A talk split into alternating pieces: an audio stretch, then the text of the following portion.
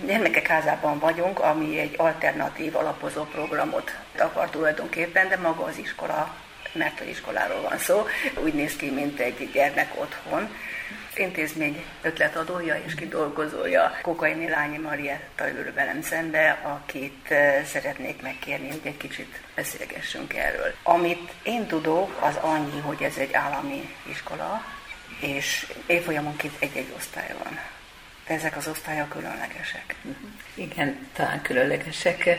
A Gyermekek Háza ezelőtt 28 évvel kezdte meg a működését. Ez az az időszak volt, amikor lehetett egy picit máshogy gondolkodni iskoláról, tanulásról, és akkor két út állt a máshogy gondolkodó vagy új utakat kereső pedagógusok előtt, vagy csatlakoztak valamelyik akkor megjelent reformpedagógiai irányzathoz, hiszen akkor indult a Pesti Dekúti Waldorf iskola, a Waldorf Fogad a Solymáron, Montessori osztályok, Rogers iskola, mert lehetett alternatív pedagógiai programot választani, illetve ki lehetett dolgozni egy újfajta programot, olyan szinten, hogy ezt még akkor minisztériumi támogatással tettük, volt egy olyan háttérintézmény, hogy közoktatásfejlesztési alap, amihez pályamunkákat lehetett beadni, és a gyermekek háza úgy született, hogy pár kollégámmal összeültünk, és elkezdtünk azon gondolkodni, hogy szerintünk milyen a jó iskola, milyen legyen egy általános iskola, egy alapozó iskola, amelyik elindítja a gyerekeket az iskolai élet hosszú útján, és született egy koncepciónk, amit beadtunk beadtunk ide a pályaműként, és el is fogadták, és akkor jött a kérdés, hogy ilyen fenntartóval működjön ez az iskola, és akkor mi úgy döntöttünk, és ezt a döntésünket a mai napig nem bántuk meg, hogy a önkormányzati állami oktatás keretein belül szeretnénk megvalósítani. Azt hiszem láttuk kicsit előre, hogy az alapítványi fenntartásnak rengeteg nehézsége van, illetve volt egy olyan hát missziószerű küldetésünk, hogy a közoktatásban próbáljuk megmutatni, hogy lehet másfajta iskolát is létrehozni, mint amiben mondjuk én felnőtt nőttem a 60-as, 70-es években. Egy kicsit prózaira fordítva ez gyakorlatban azt jelenti, hogy ha állami fenntartású, akkor nem fizetős iskola. Így van, így van, ez nagyon-nagyon fontos. Van alapítványok, hogy nagyon sok iskola mellett van alapítvány, a gyermekek háza mellett is van egy igen aktív szülők által működtetett alapítvány, amelyik támogatja a programot, de az iskola fenntartása, a fizetésünk, a pedagógiához szükséges helységek, ezek mind állami finanszírozással valósulnak meg, ami azért borzasztó nagy könnyebbséget jelent. Tehát az osztályokról. Évfolyamként egy osztályunk van, ez nagyon-nagyon érdekes, mert nagyon-nagyon sokan szeretik a gyermekek házát, és nagyon nagy a túljelentkezés hozzánk. És mikor megkérdezzük, hogy hát miért pont minket választanak, akkor nagyon hamar kijelölik a szülők is a személyességet, a kisiskolának, a mindenki ismer mindenki érzését és létét, és tulajdonképpen mi ezt komolyan is gondoljuk, hogy az lenne a jó, ha az itt tanuló közel 200 gyerek személyes kapcsolatban lenne egymással, a nyolcadikos ismerni az elsőst, a negyedikes az ötödikes, tehát hogy egy átlátható kicsi iskolába gondolkoztunk, én amúgy is hiszek a kisiskolába és a személyes kapcsolatokba, és így alakult, hogy évfolyamunként egy-egy osztályunk indul, és ez valahol azt kell mondani, hogy egy tudatos vállalás. De ez az egy-egy osztály nem akármilyen. Igen, azt mondják, igen, nekünk már ilyen, hiszen 28 év alatt megszoktuk, hogy ilyenek a mi osztályaink. Amiben talán egy kicsit eltér mondjuk az én régi iskolámtól, mert az, az talán könnyebb így kezelni, hogy a gyerek került az iskola középpontjába, a fiatal. Nem az egységes tananyagban gondolkodunk, hogy mikor mit kell megtanulni, hanem abban gondolkodunk, hogy melyik gyerek mikor mit tud megtanulni. Tehát ezt kicsit úgy szoktam viccesen fordítani, hogy nem a Pitagoraszt tanítjuk, hanem a Ferit, a Katit és a Julit. Tehát hogy a gyerek kerül a központba, ami így első megközelítésre olyan természetesnek tűnik, de amikor ebbe igazán belegondoltunk, akkor látnunk kellett, hogy az egységes tananyag helyett a sokszínű gyerek és fiatal van a gondolkodásunk középpontjában, akkor az egységességet, az egységes tanítást, a mindenki ugyanazt ugyanakkor tanulja egyszerre, az bizony el kell felejtenünk, és nagyon-nagyon át kell gondolnunk a pedagógiai kultúránkat, módszereinket, annak érdekében, hogy az iskola tényleg minden gyermek háza legyen, és biztonságot, elfogadást találjon minden használója a 6 évestől a 14 évesig.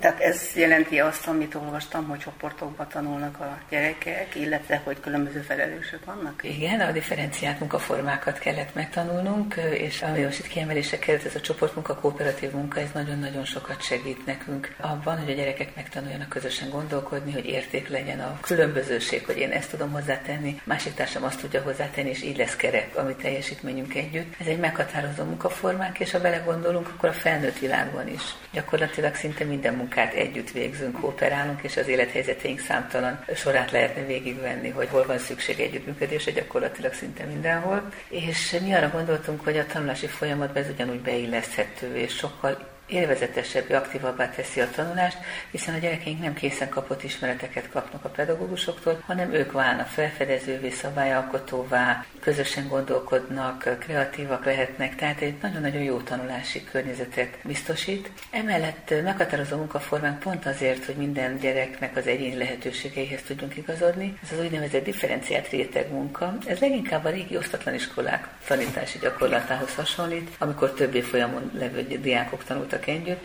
Nálunk egy osztályban járó gyerekekről van szó, de van olyan elsős, aki tud olvasni, van olyan elsős, aki sok betűt ismer, van olyan, akinek meg a betűtanulás nehezebben megy, és akkor nem azt várjuk, hogy most mindenki ugyanazt a betűt tanulja, hanem különbözőleg készülünk. Aki olvas, az kis mesét kap, ahhoz készít rajzokat, feladatsort, aki betűt tanul, az azt a betűt tanulja, ahol éppen tart, és lehet olyan kisgyerek is, aki még nem tanul betűt, mert a háttérképességeket kell egy picit megerősíteni ahhoz, hogy ő eredményesen tudja a betűket tanulni.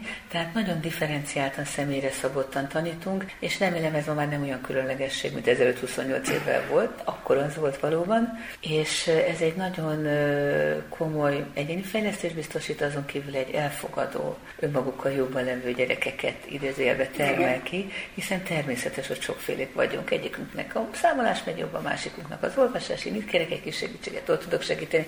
Szóval olyan természetessé válik a tanulási környezet, és mi ebben nagyon hiszünk, talán még egy gondolatot, ha ezt hozzá lehet fűzni, hogy ez a fajta mm, módszertani kultúra, szemlélet tette lehetővé, hogy a gyermekek háza legyen Magyarországon az első iskola, amelyik sérült gyerekek, sajátos nevelőségén gyerekeket együtt tanít éptársaival. Amikor különbözőségről vagy különlegességről beszélünk, akkor azért mindig elő szokott jönni ez az úgynevezett inkluzív nevelés, ahol az osztályokban együtt tanulnak a kimagaslóan tehetséges, meg a sokféle gyerekek, és bizony az osztályunkban megtalálhatóak a sajátos nevelési igény sérült fogyatékos kisgyerekek. Minden osztályunkban tanulnak, van Down-szindrómásunk, hallássérültünk, autistánk, mozgássérültünk, és és olyan természetesen simulnak vele az osztályainkba és az iskolánkba, és erre mi nagyon-nagyon büszkék vagyunk, azt kell mondanom. Hát, Amit az előbb említettél, hogy a különböző szinten vannak a gyerekek, ez indokolja azt, hogy hatodikig nem kapnak jegyet, hanem csak értékelést? Így van, pontosan,